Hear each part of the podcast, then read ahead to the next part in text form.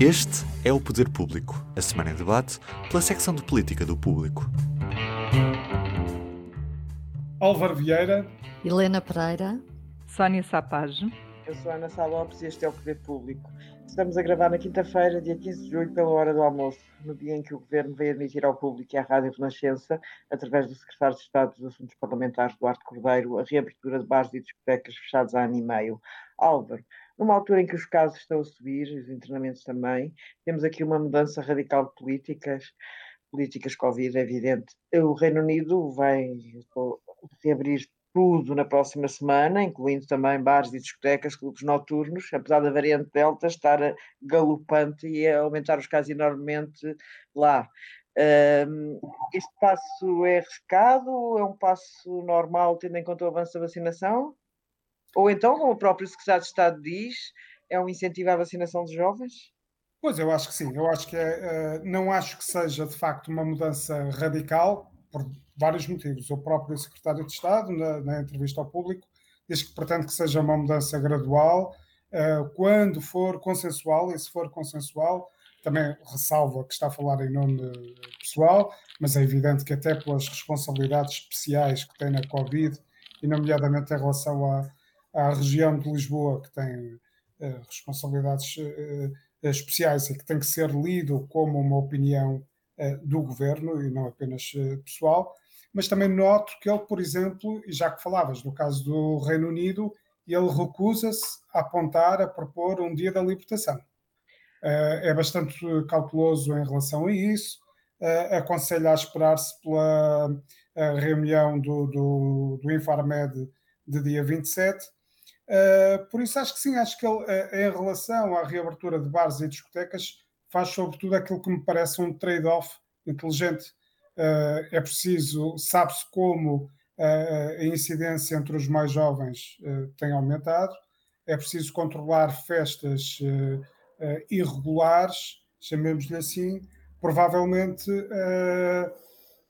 a cenoura da, da possível ida à discoteca ou bar a troco da vacinação e de um comportamento mais responsável, capaz de fazer sentido e, e resultar. Portanto, não acho que seja uma mudança radical, parece-me que é de facto uma estratégia eh, que faz sentido.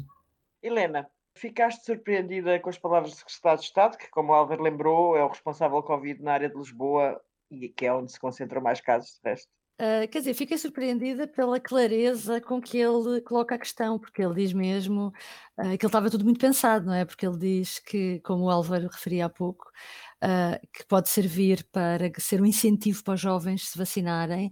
Ele diz mesmo que devia entrar em vigor, ou poderia entrar em vigor, quando a vacinação estivesse aberta para os maiores de 18 anos. Atualmente vamos nos 23 anos, portanto seria em breve, será em breve e, e realmente enquadra-se naquilo que, que o governo tem dito sempre, que é que a estratégia agora é vacinar, vacinar, vacinar e tentar uh, atingir o mais rapidamente a imunidade de grupo.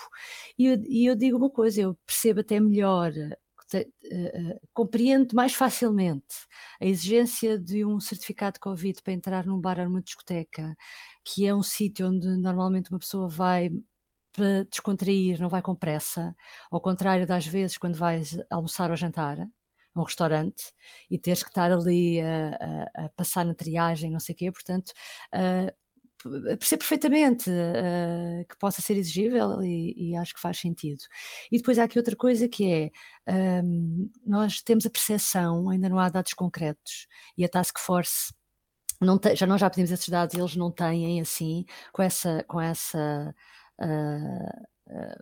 esses dados finos, mas há a percepção de que à medida que fomos baixando a idade mínima para vacinação, estão a aumentar os casos de faltas a vacinas. E é uma coisa que a Task Force também está atenta e que promete uh, monitorizar. Uh, e se assim é, se isto realmente, eu acho que é o maior incentivo, diria, se fizermos uma, uma sondagem nos jovens, eu acho que é o maior incentivo realmente é que eles se vacinem rapidamente. Portanto, uh, acho bem, acho bem. Sónia, achas que a notícia está a ser recebida com alívio pelos empresários do setor? Estamos a falar de um, de um setor parado há ano e meio, que eu não sei como é que ainda sobrevive, sinceramente, apesar das medidas do governo. Tu achas que, apesar desta exigência dos certificados Covid que a Helena falava, não haverá ainda riscos nesta medida, numa altura em que a variante Delta galopa, não é? Está a galopar? Isso, não sou de facto a melhor pessoa para avaliar uma coisa dessas, porque as próprias autoridades de saúde ainda não disseram nada sobre isso. Acho, acho como a Helena e como o Álvaro, que isto é, é, uma, é uma cenourinha para levar os jovens a, a vacinar-se, é para isso que, ela, que ele serve, que este, este discurso do secretário de Estado serve. Agora, eu espero é que isto depois não funcione como nos restaurantes, que é eh, é, é preciso certificado para entrar na discoteca à sexta e ao sábado à noite, mas à quinta e à quarta não é preciso. Portanto, esse, esse lado depois de como é que isto vai ser feito é muito importante. Não basta dizer estamos a pensar no assunto uh, e a tirar cá para fora uh, a ideia de que uh, pronto, isto vai acontecer mais tarde ou mais cedo, portanto aguentem só mais um bocadinho, porque em breve porque é isso que faz, não é? Desinsuflar, tentar desinsuflar aqui um pouco um balão que se está a criar entre os jovens que depois entram, como a Helena lembrou, entram na, muito em festas ilegais e, e essas coisas. É, aguentem só mais um bocadinho. Agora, eles têm de ser rigorosos, porque de facto já se. Quem fizer as regras tem de ser muito rigoroso, porque de facto já se percebeu que são, são situações eh, que dão mais asos a que haja contágios e não é por acaso que noutros países uh, a coisa também está muito atrasada nesse aspecto. Agora, o que eu acho que isto demonstra é que, é que há um desejo muito grande de, de regresso à normalidade assim que a vacinação estiver uh, mais uh, alargada à população e provavelmente vamos entrar num regime depois tipo o Reino Unido não sei, o governo não tem falado muito sobre isso. Mas... Achas que também teremos o nosso Dia da Liberdade em setembro? Já ouvi falar em na datas de setembro, se não me engano, foi. Ah, eu ouvi falar em 5 de outubro, salvo erro. Uh, sim, tens razão, 5 de outubro. O Santos Silva disse que sim. quando falaram da, da imunidade, da imunidade de grupo, ele disse que o ideal era, era foi quando o Macron falou em 14 de julho, tomada da Bastilha, e ele diz: Não, não, 14 de julho a nós não diz nada, era bom, era se fosse o 5 de outubro. Pois, exatamente. Mas também não é por acaso que o secretário de Estado não se atravessa com uma, com uma data para isso, não é? O próprio Freedom Day, porque a evolução da pandemia ainda é muito irregular e agora fala-se no pico dos contágios em agosto, uh, é, é, um pouco imprevisível. Mas acho que acho que teremos, acho que isso é um, uma ideia de marketing que estou a ver que pode pegar em Portugal também. Obrigada, Sónia.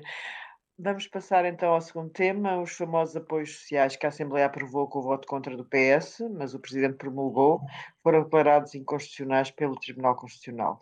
Álvaro, como é que o Presidente está feliz com isto? É uma derrota ou não é uma derrota para Marcelo? É que segundo ele não é. Eu não percebo bem isto.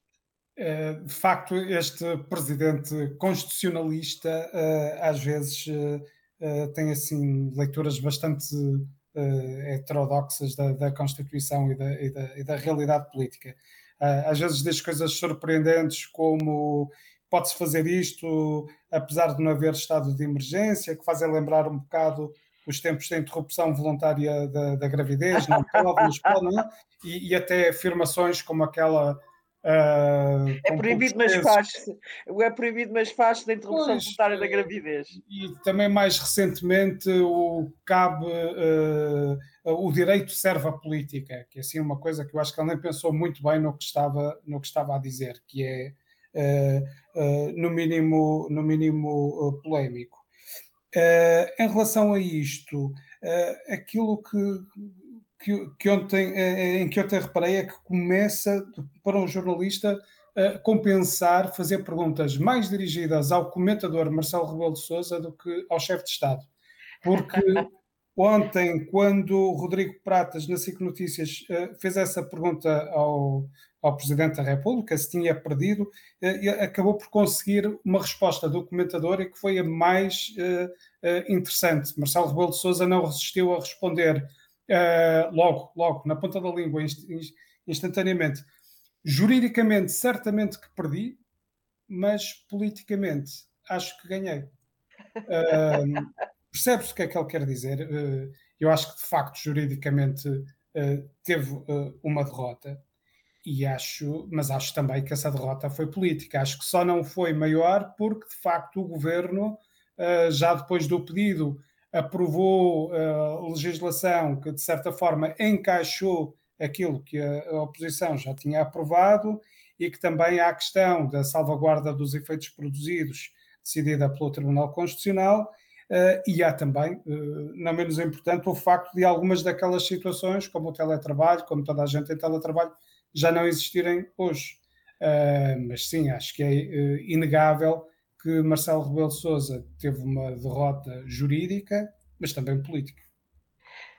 Helena, eu faço a mesma pergunta que ao Álvaro. Eh, o constitucionalista Marcelo não leva aqui um grande abanão, uma grande derrota? Presidente da República, eh, quer seja Marcelo ou não, e às vezes por Marcelo ser eh, muito diferente realmente todos os presidentes, a gente já tende a achar normal algumas coisas dele. Mas vamos lá ver. O Presidente da República pôs a mão na Constituição e jurou defender a Constituição. Portanto, se o Tribunal Constitucional vem dizer que uma coisa que o presidente decide é inconstitucional, não há nada de mais grave e não há uma derrota maior do que esta. Podemos depois achar que, do ponto de vista moral, ai, Marcelo fez aquilo porque queria ajudar, ok, mas não é esse o plano em que deve estar um Presidente da República uh, e tem que se ter cuidado com isso, porque senão quer dizer que o, o Presidente vai fazer o quê? Quando achar outra vez que, do ponto de vista moral, é preciso pôr mais dinheiro não sei onde, uh, vai dar um pontapé novamente na Constituição. Eu, eu confesso que, que, que apetece-me só abordar este assunto do ponto de vista formal formal. Uh, e, portanto, do ponto de vista formal, uh, foi uma derrota. E o Vital Moreira, engraçado, hoje já veio a correr, o Vital Moreira, que, que, que, é do PS, já veio a correr dizer que a reação do Marcelo realmente foi despropositada e que é ficção constitucional e não sei o quê. Mas, por acaso, acho que sim, acho que, que os constitucionalistas têm razão. Isto uh, subverte a, a, norma travão. É uma coisa, é, aliás, é é uma norma do ponto de vista orçamental e de gestão do país importantíssima, uh, que é a Assembleia não poder um, impor a um governo uh, despesas que não estão cabimentadas. Uh, depois há outra coisa que é as, as folgas que os orçamentos têm, não sei o quê mas uh, bom, tem que haver, tem que haver regras claras e portanto aqui uh, eu sei que Marcelo estava preparado para um chumbo, porque e que esse chumbo não terá muitas consequências, porque primeiro não tem efeitos retroativos, portanto quem recebeu uh, não tem que devolver o dinheiro. E depois muitos dos um, apoios que, que estamos a falar já não existem agora porque já estamos numa situação diferente. Portanto, do ponto de vista prático, uh, este chumbo não uh, prejudica algumas pessoas prejudica, mas não prejudica um número muito grande e, portanto, o próprio Marcelo estava preparado para isso. Mas acho que não deixa de ser estranho para, para no futuro, nos cadernos de história política, este vai ficar, vai ficar pronto, para os anais, este, este chumbo. Por último, muito rapidamente, diz, diz.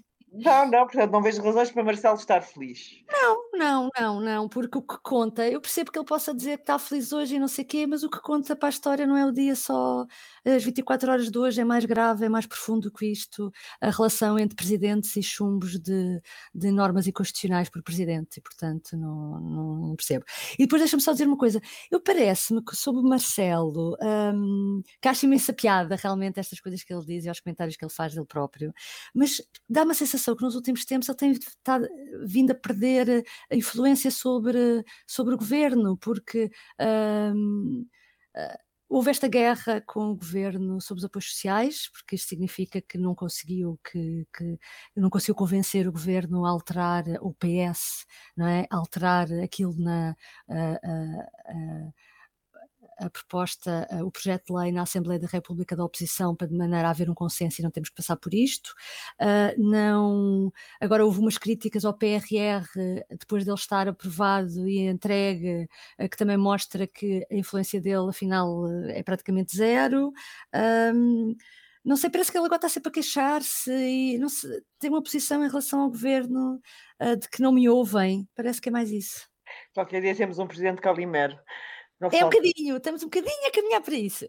Só falta, só falta. Oh, Sónia, eu queria pronto, eh, perguntar-te uma coisa um bocado ao lado, mas confesso que me surpreendeu imenso. Como é que interpretar que Rui Rio, que aprovou a medida dos apoios sociais, venha agora dizer que se afinal estava à espera da decisão do Tribunal Constitucional? Quer dizer, o homem, quando vota ao pacote, uh, já sabia que era inconstitucional, mas vota na mesma. Uh... Claramente isto vem na sequência do que, a, do que a Helena disse, acho eu, que é todos votaram aquilo sabendo que a norma travão existe e tem de ser respeitada. Duvido que alguém não tivesse noção de que isso era assim. Uh, mas quiseram fazê-lo, portanto, foi uma questão política, foi uma decisão consciente e, e o, que Rio, o que Rio explicava ontem era, era justamente isso: é que Ok, mas assim nós forçamos o governo a pagar estes apoios. Assim, aquelas pessoas já receberam aquele dinheiro e assim o governo também foi obrigado a incorporar, como, como disse o Álvaro, a aprovar a legislação que incorporasse de algum modo alguns destes apoios. Eu acho que foi, foi a pensar nisso que, que todos a, apresentaram. Agora, de facto, ele dizê-lo uh, assim, de forma despodurada, como disse ontem, tem no mínimo uh, a sua graça. Mas é mau o líder da, da oposição dizê-lo e candidato a primeiro-ministro dizê-lo. E é péssimo o presidente da República dizê-lo, não é? Exato, é que foram mas os dois. Diz, ah, social, mas mais do que a vitória política ou a derrota política, interessa é socialmente. Socialmente houve pessoas que receberam. Que receberam. Uh, e a história dos retroativos, pronto, eles, eles desculpam-se um pouco com isso. Mas em relação a Marcelo, às vitórias e derrotas, eu também queria dizer uma coisa: é que isto isto tudo veio, veio marcar um momento que era o momento do segundo mandato do Marcelo, em que o Marcelo se queria mostrar mais exigente, quis mostrar que aparecia com uma postura diferente perante o governo. Uh, e de facto apareceu, mas perdeu. Portanto, isto foi muito importante para António Costa, não é? Para virar esse jogo, para dizer: uh, bom, uh, tens de contar connosco porque nós vamos dar a luta, basicamente. Exatamente. Estamos aqui para te ajudar a, a concluir o mandato com dignidade. com dignidade. Oh meu Deus! O que é que isto nos está a lembrar? Enfim, para já que já temos alguma idade, principalmente eu, e depois que foi o que Cavaco Silva disse relativamente a Mário Soares, quando Mário Soares foi um dos presidentes mais interventivos em relação ao governo. É engraçado, é. É, bem, vamos passar a outro tema. Esta semana o Governo suspendeu a decisão de indicar Vítor Fernandes para a presidência do Conselho de Administração do Banco de Fomento, o Sherman. O Ministério Público suspeita que este gestor deu informação privilegiada a Luís Filipe Vieira quando trabalhava no novo banco. Marcelo já veio dar um sinal de oposição a esta nomeação. Álvaro, o Primeiro-Ministro começou a referir-se a isto como um caso e casinho, mas depois Cisa Vieira, o ministro Cisa Vieira, o ministro da Economia, acabou a tomar a decisão de suspensão do gestor do cargo para o qual tinha sido indicado.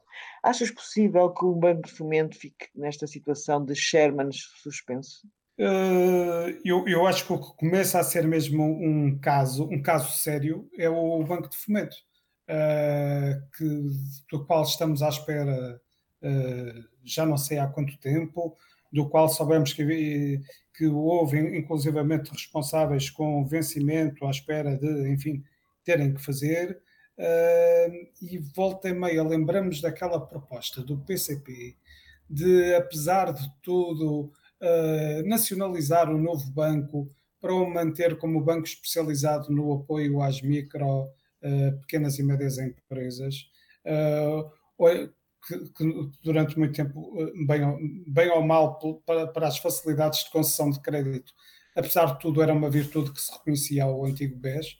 Uh, uma pessoa olha uh, para tudo o que aconteceu desde então e começa a perguntar-se, afinal, porque é que, porque é que isso era tão má ideia? Uh, porque é que não, não, pôde, uh, não pôde ser assim? Das duas, uma, se o Banco de Fomento é tão importante, não pode estar suspenso disto ou daquilo como está há tanto tempo. Uh, se realmente é, é, é, importante. Então tem mesmo que andar para a frente, porque se não anda é porque não faz assim tanta falta. Helena, Marcelo não tem tido muito sucesso em remodelar ministros, pelo menos Jorge Sampaio teve mais, eh, que eu me lembro. Uh, Marcelo já tentou fazer isso com Eduardo Cabrita e falhou, embora tenha recordado que conseguiu com a Constança Urbano de Souza. Achas que vai ter influência no afastamento de Vítor Fernandes? Uh, definitivo.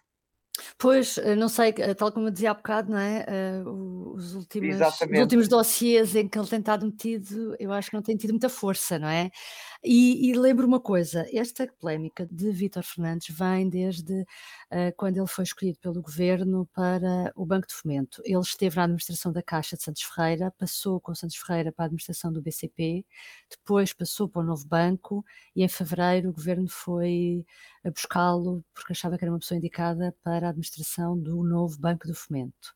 Na altura, o PCP e o Bloco criticaram muito a escolha de, desta pessoa Uh, uh, porque uh, recordando que tinha sido visado na comissão, na comissão parlamentar de inquérito à Caixa Geral de Depósitos, porque ele fez parte daquela administração da, da Caixa que deu vários créditos problemáticos a João Berardo, ao Grupo Lena, a Val do Lobo, uh, créditos que depois perderam e não foram recuperados.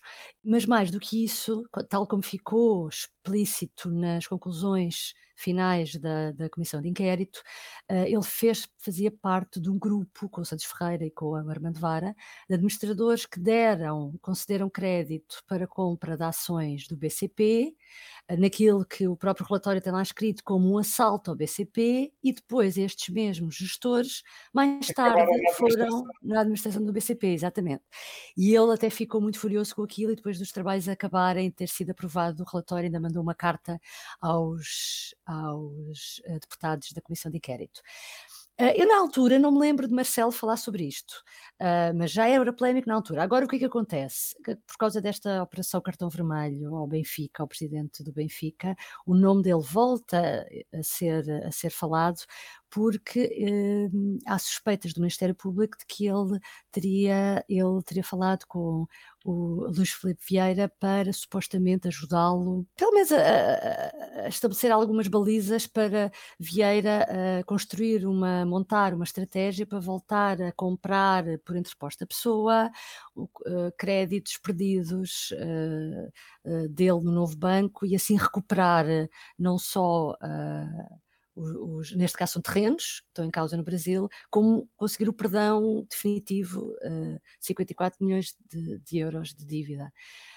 Um, e agora Marcelo fala e, e, a forma como ele fala realmente foi muito dura, porque ele diz que não quer que, na, que, desde o início este processo, de alguma forma, possa vir a ser machado e que o Banco de Fomento é uma peça fundamental, ele diz mesmo uma peça-chave para pôr em prática o tão ambicionado programa de recuperação e resiliência, que Marcelo fala tanto, como o tábua de salvação do país.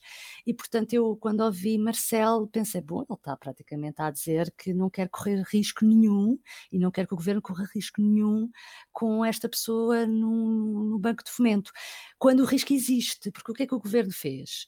Como tu dizias há pouco, primeiro António Costa disse que isto era casos e casinhos, que não se devia, as pessoas não se deviam distrair com isto. E Cisa Vieira resolveu suspender a nomeação de Vítor Fernandes, ou seja, não desistiu o governo, ainda não desistiu de Vítor Fernandes e fez suspender e suspendeu essa nomeação, fazendo-a depender uh, de, de, uma auscultação à Procuradoria-Geral da República sobre se ele é erguido ou não no processo. Ora, a mim parece-me estranho e não parece que, esteja, que Marcelo esteja confortável com isso, porque, eh, quer dizer, o que é que ele vai perguntar? A PGR se hoje ele é erguida? A gente sabe como é que são os processos, hoje uma pessoa não é erguida, daqui a três ou quatro meses pode ser, uh, portanto isso é uma garantia assim tão grande, além de que o próprio uh, Vítor Fernandes também ainda está a ser uh, alvo de uma, audição, de uma auditoria interna do Novo Banco, para saber, porque o Novo Banco quando viu estas notícias resolveu fazer uma auditoria para saber se houve quebra de, de procedimentos internos uh, dos gestores do novo banco a transmitir informações sobre a alienação daquelas ativos uh, que eram do novo banco, do BESMAL. E, portanto, eu acho que há aqui um risco imenso e não sei, mas se, se Marcelo disse o que disse de uma forma tão taxativa, eu, eu espero, espero, quer dizer, espero no sentido em que percebi, ouvindo, de que ele está a fazer pressão uh, para que o governo tenha muito, muito cuidado em proteger uh, o, o, Banco de Fomento de polémicas desnecessárias e completamente colaterais à sua missão. Uh, agora vamos ver se, se Marcelo realmente terá força neste caso, não sei. Bem, noutras não tem tido, vamos ver. Sónia, Vítor Fernandes veio dizer que isto é um ataque de caráter por parte do Ministério Público, e que, mas pronto, nós sabemos que a Justiça fará o seu caminho. Agora, politicamente é possível, o Álvaro já tocou neste assunto, a Lena também, mas politicamente é possível que o banco que vai tratar dos fundos europeus acabe a ser liderado por uma pessoa envolvida no processo Luís Filipe Vieira, mesmo que isto seja uma injustiça da Justiça. Oh, Ana, eu para ser sincera não acredito que Vítor Fernandes vá ser nunca mais presidente do Banco de Fomento. Acho que há uma leitura uh, política e da, até da opinião pública que o governo fará e, e, para tirar as suas conclusões. Acho que dizer que vai perguntar, fazer perguntas à PGR ou, ou a tratar de saber qual é a circunstância judicial dele é uma forma elegante de o pôr fora da corrida. Eu, eu acho que nunca mais vamos ouvir falar de Vitor Fernandes para liderar o Banco de Fomento. E, e, um dos riscos é precisamente estes que tanto o Álvaro como, como a Helena falaram antes, que é o, é o risco de tu levares os vícios do, da cultura que, se, que, se, que parece ter estado no BES e na origem do novo banco para um banco de fomento que tem uns objetivos totalmente distintos. Uh, e eu acho que já, já há indícios e já há suspeitas suficientes para ninguém querer que isso aconteça. Portanto, eu acho que o caso não sendo tão claro, eu acho que o que vai acontecer a Vitor, a Vitor Fernandes é o mesmo que aconteceu a António Domingos na, na Caixa. Já nunca mais. Esse chegou mesmo a ser, António, chegou mesmo a ser demitido, porque chegou mesmo a ser nomeado e a estar em funções. Um mês, salvo erro. Mas acho que o fim vai ser o mesmo. Ok. Bem, portanto, vamos ter que estar atentos nos próximos dias, porque provavelmente o assunto vai ter que resolver mais depressa do que a gente, enfim, à, partida pensava.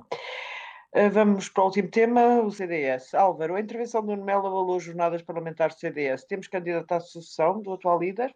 Parece-me que, certamente. Uh, quando no início do ano Adolfo Mesquita Nunes eh, desafiou a atual direção pedindo um congresso eletivo antecipado, Nuno Melo já tinha admitido vir a ser candidato mais tarde, depois das autárquicas, num, num congresso ordinário, mesmo que eventualmente ligeiramente antecipado ou não, logo veremos. Uh, e agora com esta intervenção nas jornadas parlamentares, acho que isso ficou muito, muito claro, pela, não só pela natureza das críticas que fez à direção, como também da própria posição privilegiada em que, neste momento, face àquilo que é a luta interna no, no, no CDS, ele se situa, porque, por um lado, eh, é alguém que vem da, da direção de Cristas, da Assunção Cristas, e, e que não uh, renega esse passado uh, e que defende e é, e é defendido por pessoas que vêm desse, desse consulado também, mas por outro lado é uma pessoa que já na, nas eleições, nas últimas eleições para o Parlamento Europeu, tinha um discurso uh, muito mais à direita, é muito mais musculado do que uh, o, de, o, o, mais social de Assunção Cristas, uh, como que, na, na, verdade, a cumprir aquele desígnio de Paulo Portas à direita do, do CDS, uma parede, não é? A retirar completamente uh, margem para uh, o aparecimento de, de, de, novos projetos, como a Iniciativa Liberal ou o Chega. E nesse, nesse sentido, parece-me que aquilo que ele veio dizer, estou aqui e sou capaz de fazer essa síntese entre aquele que foi o CDS da Assunção Cristas e um CDS mais à direita, no fundo. Obrigado, Álvaro. Helena, o CDS tem remédio? O Nuno Melo poderá ser um bom remédio, um remédio razoável para curar a doença? Ou a morte do CDS é inevitável? Uh, Parece-me que, que mesmo com o Nuno Melo, uh, o CDS vai ser uh, um partido muito marginal, ou muito residual, ou muito pouco influente. acho que a e sei lá, a médio prazo, sim, poderá até desaparecer, porque uh, também não é um drama, não é? Os partidos nascem, os partidos morrem. E isso tem acontecido ao longo da história dos partidos Para as pessoas conservadoras como eu, custa um bocado ver um partido que nasceu em 1974 morrer desta maneira, embora não me identifique, obviamente. Não sei, parece-me que o, o caminho, o caminho já começou Bom, um bocadinho. Para, para a relevância. Conservadora. Mortes claramente exageradas, não é? Diz, diz, diz. O quê, o quê? O CDS já teve várias notícias da, da É verdade, mas atenção, então vou pôr, aqui, vou pôr aqui em cima da mesa assim, mas no passado não existia, como existe hoje, um partido chamado Iniciativa Liberal, que está a ser capaz de atrair algumas pessoas da área do CDS, e depois há, outro, há outra coisa que está a acontecer, que é há pessoas do CDS que estão a sair e que falam da possibilidade de haver ainda outra alternativa, nomeadamente em torno daquela associação cívica Mais Liberdade, que tem pessoas, que já tem pessoas ligadas ao CDS e também ligadas ao PSD, e, portanto, quando eu ouço falar de que essa associação também poderá transformar-se um dia numa plataforma ou num partido, quer dizer, começa-se a ver que à direita do PSD tu tem, começa, começa a haver muitas um, ofertas. E, portanto, quer dizer, a vida do CDS vai se complicar. É tudo, é tudo uh, verdade. Mas o, mas o CDS tem aquela, aquela capacidade de resiliência de ser o, o clube de cavalheiros que se odeiam cordialmente que, por exemplo, vais Já, há cada vez menos cavalheiros, e, Álvaro. E, e vês é, é uma, um dissenso brutal. Até agora, a propósito das autárquicas, vês eh, ódios terríveis e pouco uh, urbanos ainda no, no Chega, que sugerem que algumas destas coisas podem não ter aquele cimento que o patina e que a antiguidade dão. Pronto, o Alba está do meu lado. O Alba está do tá. meu eu, lado. Eu sou muito mais cética, pronto. Não, quer dizer, eh, eu acho que com o Rodrigo Santos, sinceramente, a coisa não vai a lado nenhum. Agora não sei, vamos ver. Mas pronto. Uh, Sónia, ui, meu Deus. Sónia, Nuno Melo poderá fazer frente ao Chega. Uh, o Álvaro já recordou aqui as últimas europeias, quando Melo fez um discurso muito radical, que nada tinha a ver, ou pouco tinha a ver, com o discurso mais moderado da então líder Assunção Cristas, mas também apoiado pelos apoiantes cristas. Aliás, nós tivemos uma peça ótima esta semana, da Margarida Gomes, que tinha uma declaração fabulosa do Adolfo Mesquita Nunes, que se é diferente do Nuno Melo, mas que diz Nuno Melo defendeu-nos a todos que andámos aqui a deu dar um deu litro. Era, não era assim, não tenho aqui o papel à frente. É, no fundo era defendeu a anterior direção, era o que ele queria dizer, Exatamente. não é? Exatamente. Uh... Achas que achas que pronto, que Nuno Melo poderá fazer esta história de frente ao Chega e fazer criar, como o Álvaro lembrava, o velho signo de portas entre, entre, entre o CDS e a direita só à parede? Eh, eu acho que ele tentou fazer eh, nessas europeias uma coisa uh, simples, que foi tirar o CDS do centro, onde ele achou que o CDS estava e se confundia com o PSD, sobretudo com o PSD, um, e procurar o caminho que o, P, que o CDS sempre teve mais à direita, porque eu acredito que é isso que ele, que ele acha que falta. Não sei se a ideia é fazer mesmo frente ao Chega, uh, e daí a ser mais radical no discurso, ou se, é, ou se a preocupação é a iniciativa liberal, porque eu, tal como a Helena, acho que a debandada uh, a debandada que está a existir, apesar de, de, ninguém ainda o ter assumido, nem ninguém ter mudado de partido, é de gente muito mais próxima da iniciativa liberal. Eu não estou a ver um Francisco Mendes da Silva aí para o Chega, nunca, não é? Mas estou a vê-lo aí para outro partido tipo Iniciativa Liberal. Portanto, eu acho que ele também está preocupado com isso. Agora, o que isto demonstra para mim é que ainda há no CDS um instinto de sobrevivência. Portanto, eles ainda não se dão por totalmente uh, acabados. E esse instinto de sobrevivência é de facto o que pode fazer a diferença. Eu creio que ficou muito claro, como, como o Álvaro também disse, que o Nuno Melo vai avançar, não é? Abriu de facto uma estrada, abriu o seu caminho para avançar uh, numa futura corrida à liderança, mas eu acho que não será o único e, e, acho que é isso que vai dar novo entusiasmo, novo elan ao partido e que vai voltar a pôr o, o CDS também um, em, em níveis mais aceitáveis, mesmo nas sondagens, porque tem tido resultados eh, muito baixos. Uh, e nesse sentido, eu acho que Adolfo Mesquita Nunes, que falou precisamente no texto da Margarida, depois de várias vezes, várias tentativas que nós fizemos e que ele nunca quis falar, ele achou que neste momento já podia dizer alguma coisa e eu acho que ele é uma pessoa que pode passar uh, pelo, pela qual o partido também pode passar no futuro, digamos assim. Portanto, se calhar vai haver um confronto entre Nuno Melo e Adolfo Mesquita Nunes, e isso seria, isso traria cachê e, e elan ao partido. Acho que isso podia uh, permitir ali um, um, a sobrevivência. Isso é muito interessante.